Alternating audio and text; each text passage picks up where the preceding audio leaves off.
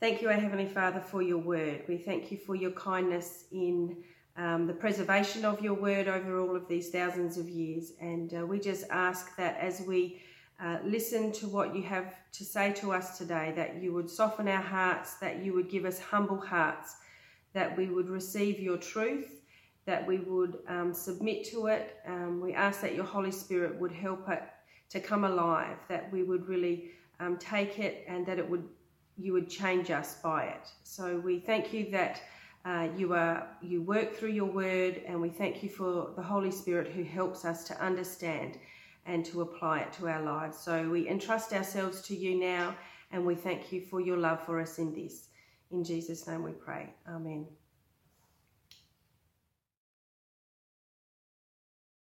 Romans 8:28 to 30. And we know that in all things God works for the good of those who love him, who have been called according to his purpose.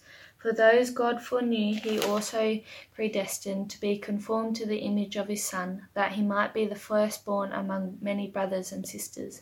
And those he predestined, he also called. Those he called, he also justified. Those he justified, he also glorified. It's great to be with you again this morning. Great to be catching up with people at Victor Harbour, Mount Barker, and Aldgate. And as we begin looking at Romans 8 again today, let me pray. Heavenly Father, we thank you so much for your grace and mercy towards us in your Son. Give us a bigger picture of who you are this morning so that it might fill our minds and hearts with confidence and security as we serve you in this world. Amen. Over the years, lots of people have talked to me about why they aren't Christians. Now, sometimes it's as simple as the fact that life is busy and they just haven't had enough time to think about it. But you know, often there are deeper reasons. Uh, a bad experience of church when they were younger, feeling like there are so many religions to choose from. I mean, which is the right one? Are they all basically the same? But for some, it's the profound challenge that they feel in the face of suffering. I mean, if there's a God, why would He let people experience pain and hardship? Of course, wrestling with that problem isn't just reserved for critics of Christianity. Believers have to come to terms with it too. And it's not just theoretical. I mean, we all know people who are suffering, or we're acutely aware right now of struggles in our own lives or in our own families. Even just having the topic raised probably stirs up painful memories. The Bible is so honest at this point. It faces up to the reality of suffering in our world. And it's a suffering that Christians are not exempt from. Now, we've seen it already in Romans chapter 8. In verse 18, it refers to our, our present sufferings. And then later in the chapter, it talks about trouble, hardship, persecution, famine, danger, even death. Now, th- there is just no sugarcoating here. Life involves struggle. And yet, Romans 8 is full of joy and confidence and security and certainty. Look at the end of uh, Romans chapter 8 with me, verses 38 and 39. For I'm convinced that neither death nor life, neither angels nor demons, neither the present nor the future, nor any powers, neither height nor depth, nor anything else in all creation will be able to separate us from the love of Christ that is in Christ Jesus our Lord. Now, where does this uh, rock solid confidence come from? You know, even in the face of trouble or persecution. Well, we're going to look at Romans chapter 8, verses 28 to 30, just a couple of verses. And these take us to the very heart of a secure relationship with God, even in the face of hardship. In his book, Future Grace, the well known American Christian author John Piper he, he takes a moment to reflect on this, these verses, and this is what he says If you live inside this promise, then your life and your confidence will be rock solid. But outside is only confusion, anxiety, fear, and uncertainty. So let's dive in. Let's take a closer look at these wonderful verses together. You remember two weeks ago we saw that suffering it doesn't diminish our future hope. Uh, in verse 18, we read these words I consider that our present sufferings are not worth comparing with the glory that will be revealed in us. Now, a wonderful, solid future hope when God raises us from the dead. But what about now? I mean, what is God doing when we struggle with sickness or persecution right now? Last week we saw that we're not alone. God Himself groans with us in our suffering. But it doesn't stop there. Look with me at verse 28. Verse 28. We know that in all things God works for the good of those who love Him, who've been called according to His purpose. Now, can I say this is quite confronting uh, because it seems to be saying that when God is working, it's even through our suffering for our good. Now, how can good and suffering go together? I want us to slow down and take a, a bit of time over these verses and just see if we can pull them apart and understand them a little better. So let's get tucked in. What are the all things being talked about here? Well, the verses before and after, they give us a good idea. So in verse 17, it talks about sharing Christ's sufferings. Or verse 18, it refers to our, our present sufferings. Or in verse 22, it speaks about the fact that we groan along with creation. And then you get to verse 35 later in the chapter, and it speaks of trouble and hardship and persecution, famine, and even death. Uh, what is God doing now? Well, He's at work in all things uh, the troubles, the difficulties, the hardships, but also the good things, the way we count them as good, everything. He is superintending every aspect and every event in our lives.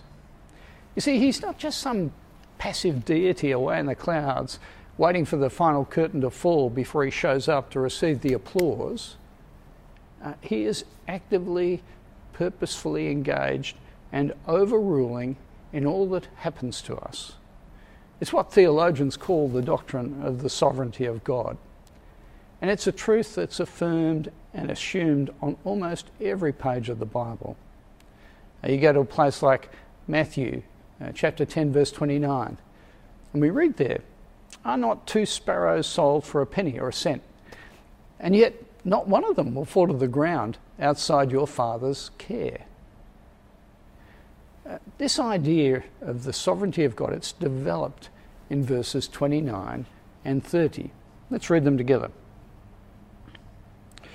For those God foreknew, he also predestined to be conformed to the image of his Son, that he might be the firstborn among many brothers and sisters. And those he predestined, he also called. Those he called, he also justified. Those he justified, he also glorified. Now, did you pick up the time frame in those verses uh, from before the beginning of creation until the end of time? Uh, what is God doing in the lives of those who love Him? Well, it's particularly focused on salvation here, but He, he foreknows, He predestines, He calls, He justifies, He glorifies. Who controls all the events in our lives? God does. Now, let me say these verses and, and others like them in the scripture have often caused great controversy and anxiety.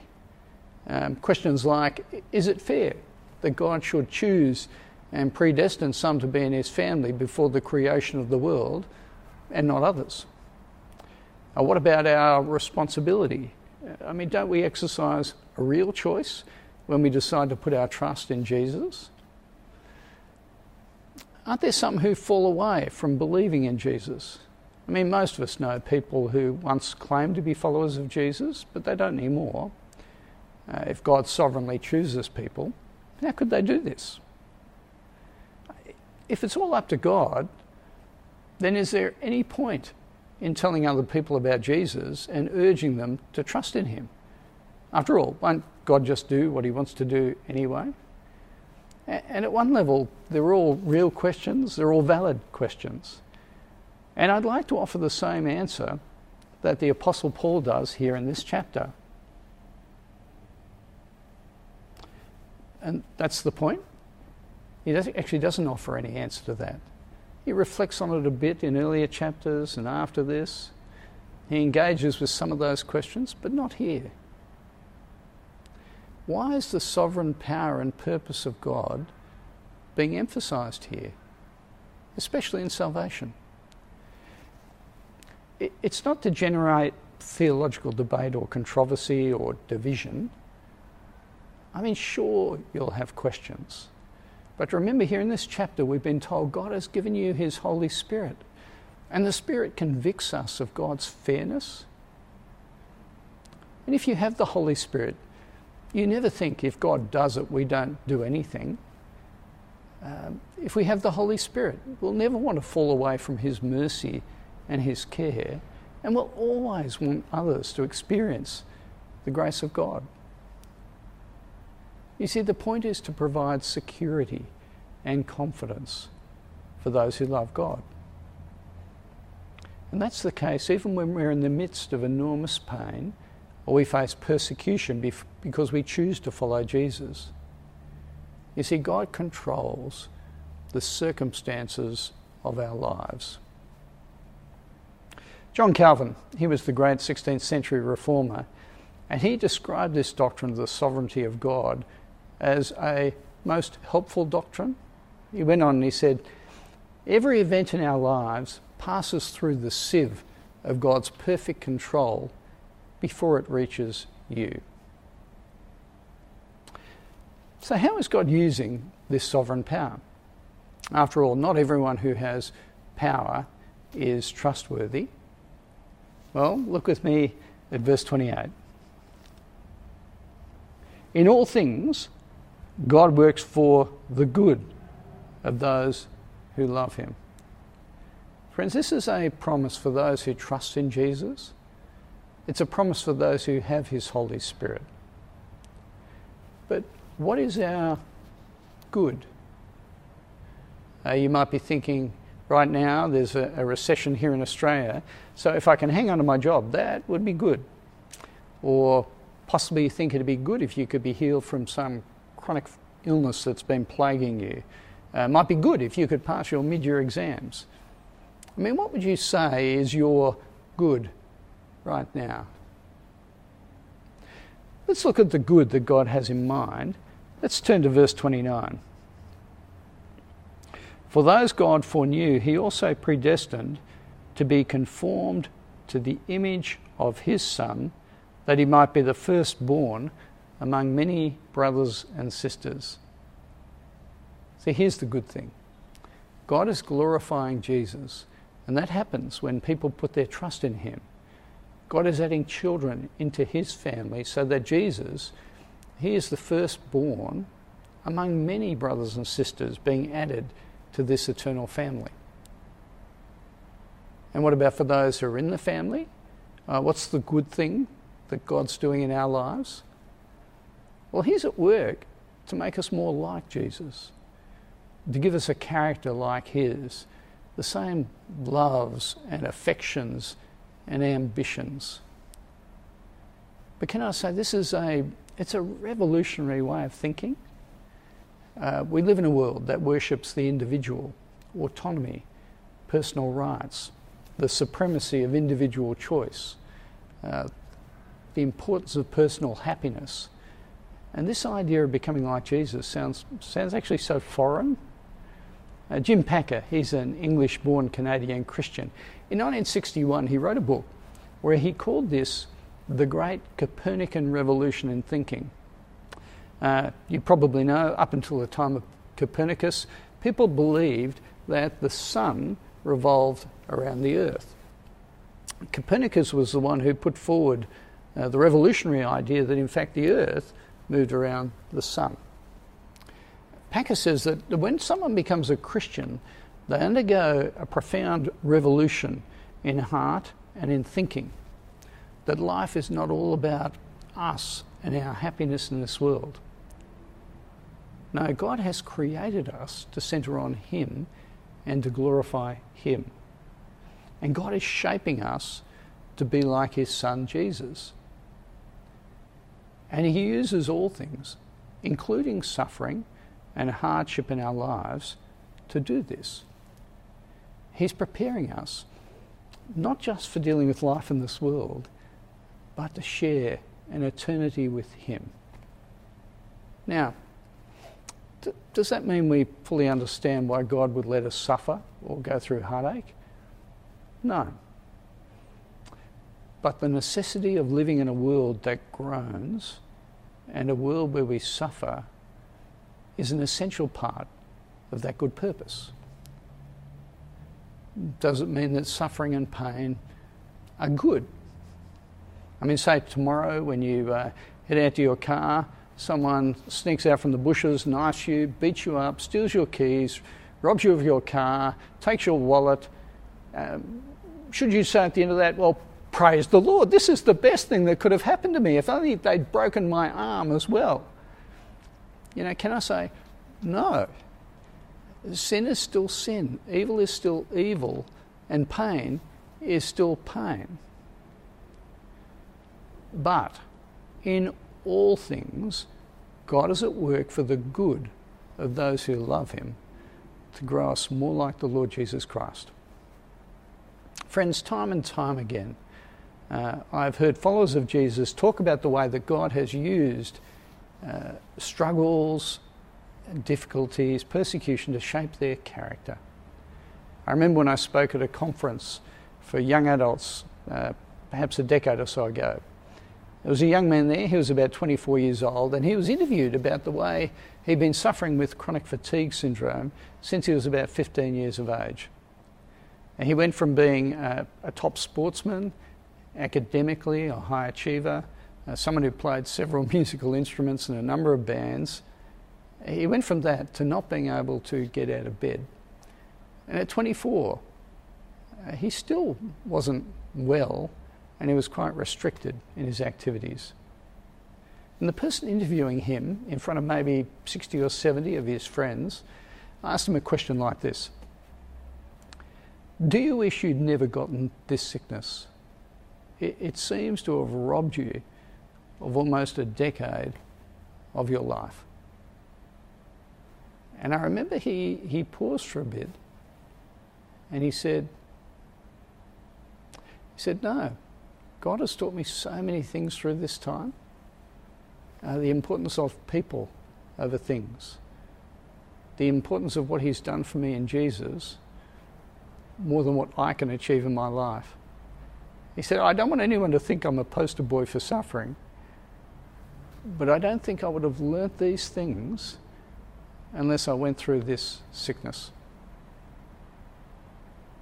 Over the years, I've heard so many followers of Jesus say essentially the same sort of thing.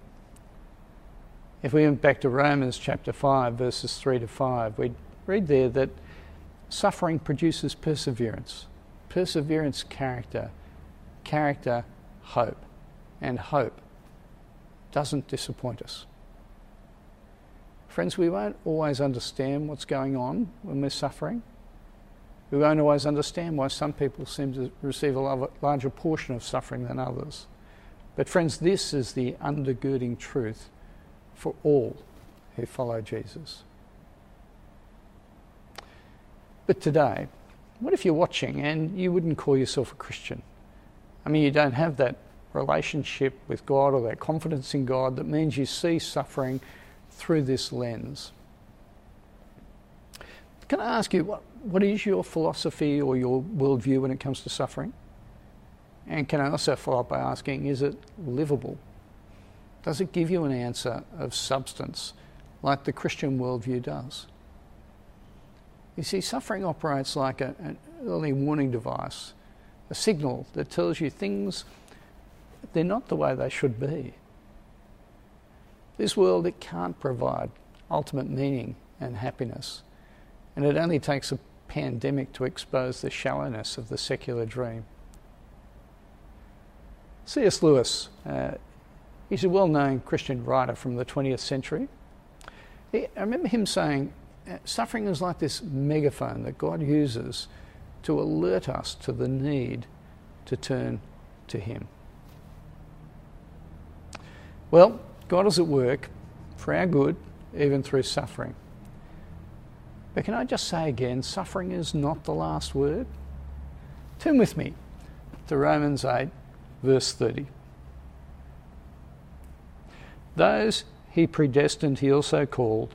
Those he called, he also justified. Those he justified, he also glorified. Predestined, called, justified, they're all past events. I mean, by definition, God predestines before the foundation of the earth. He calls people into relationship with Himself. Uh, early in the book of Romans, He talks about the way people are justified or made right with God when they trust in what Jesus has done for them on the cross. If you're a Christian, then these three things, they have already happened to you. By glory, well, that's a future thing, isn't it? Uh, when we're raised from the dead, we see God face to face. Uh, we have that to look forward to. But look with me again at verse 30. Notice what it says. Those he justified, he also glorified. Not he will glorify, but he already has glorified. You see, God has secured our future already. And this is the power of certain hope. And right now, the followers of Jesus will suffer. We will endure persecution. But God is using all these things, including struggles and suffering, to shape us to be like Jesus, because that is the good. God works for the good of those that love Him. Can I say, lay up that promise in your heart, water it, fertilize it, and nurture it, because this promise, it will sustain you until you meet Him face to face. Let me lead us in prayer. Heavenly Father, we do thank you for the fact that you are the one who rules over heaven and earth. You do it from before the beginning of time to the end of time, and you do it for the good of those that love you. You call, you draw us into relationship with yourself. Father, we pray that our security and confidence will rest on your character, your purposes, and your sovereign goodness for us. That even in the face of trouble or hardship or persecution and even death, uh, that we'll be secure in your promises made to us in the Lord Jesus Christ. And Father, we pray this in Jesus' name. Amen.